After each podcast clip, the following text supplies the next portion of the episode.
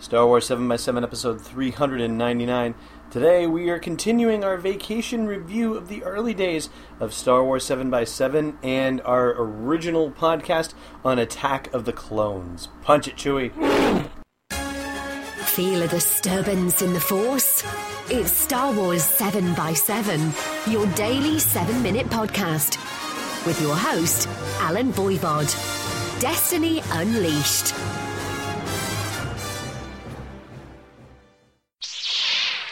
Hey, Rebel Rouser.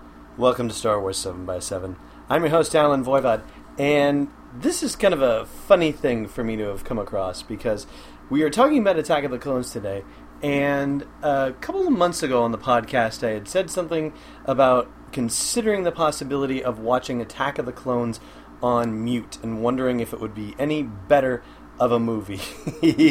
Just because the you know the story itself is it's not a bad story. It's just it's the execution that I personally just don't enjoy, and I think a lot of people agree with me on that. Uh, of course, a lot of people don't agree with me. There are a lot of people who say Attack of the Clones is just great, but for those of us who are not necessarily fans of the execution of it, I thought maybe watching it on mute would be a better way of doing it. And it turns out someone has already done this and blogged about it.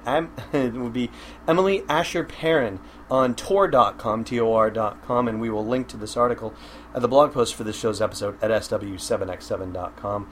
Did an experiment for the whole prequel trilogy. So she said she um, set out to watch the prequels on mute as an experiment after she had read an article in the Chronicle Review by Camille Paglia who had said that uh, she believed that George Lucas might be the greatest artist of our time, which that in itself is quite an article and uh, may give you another perspective on the prequels themselves.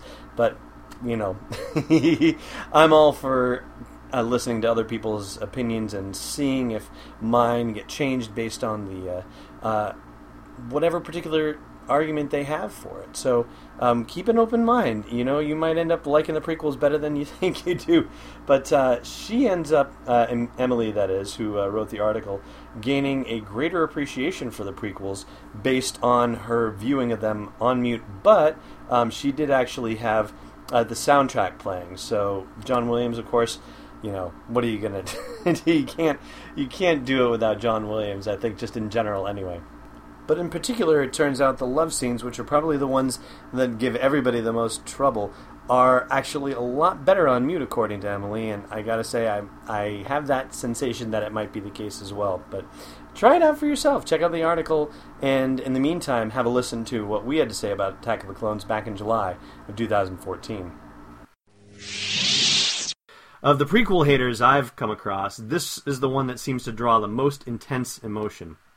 Now, as we said in the last episode, remember, Lucas has a job to do with all of these prequel movies Rise of the Empire, Fall of the Jedi, Anakin's conversion to Darth Vader, and hit story points like the Clone Wars.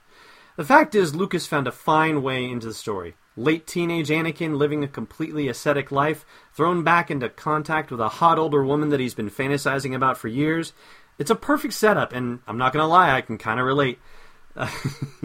the emotional execution, though, is horrendous. I'm sorry, there's no two ways about it. Keanu Reeves and Sandra Bullock in Speed was more believable. I've seen entire seasons of The Golden Girls that were more believable. And Lucas should have known better. Where was Larry Kasdan when you needed him, George? You could have talked him into putting off Mumford and Dreamcatcher, couldn't you? Instead, we get Jonathan Hales as a co writer. Why? Not because everyone was saying what an awful writer Lucas was, I don't think.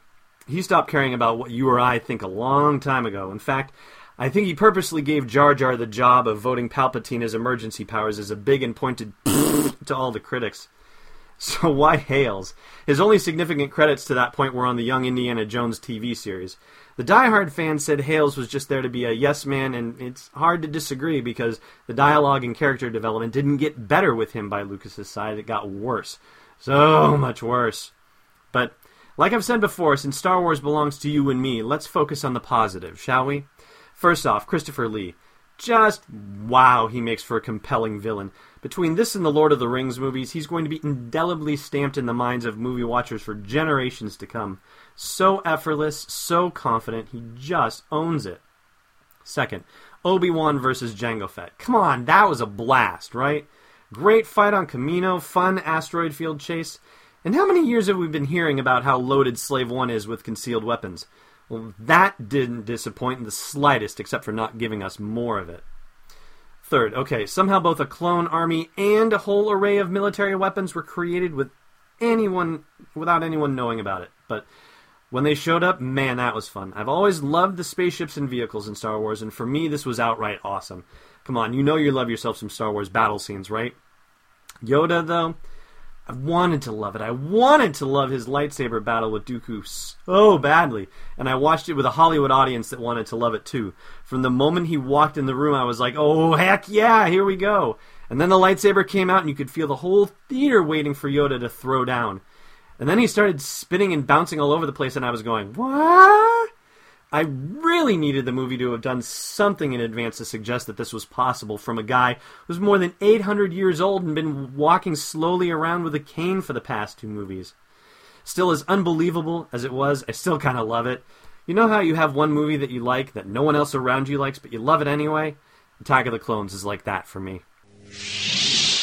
This episode is sponsored by One and One. They've been our web host since 2006. uh, well, not the podcast, of course. Podcast hasn't been around that long, but for our various other ventures. And you can get a 99 cent hosting package with a free domain included right now if you go to sw7x7.com slash one and one. That's the number one. A-N-D, then the number one again, sw7x7.com slash one and one. All right, that's going to about wrap it up. And I just want to give a quick thanks to Ruben H. on iTunes, who said that this is a great few minutes for Star Wars fans in his review of the podcast. Five star review, no less, and said he found the podcast interesting and enjoyable and asked us to keep it up. And that we certainly have done and will continue to do long past episode 400, which is coming tomorrow. Thanks for listening to another episode of Star Wars 7x7. And hey, before you test out your new robot hand, check out SW7x7.com for show notes, links, photos, videos, and more. And we'll be able to do even more with the show for you with your support at patreon.com slash SW7x7. It's not the Rebel Fleet, it's Destiny Unleashed.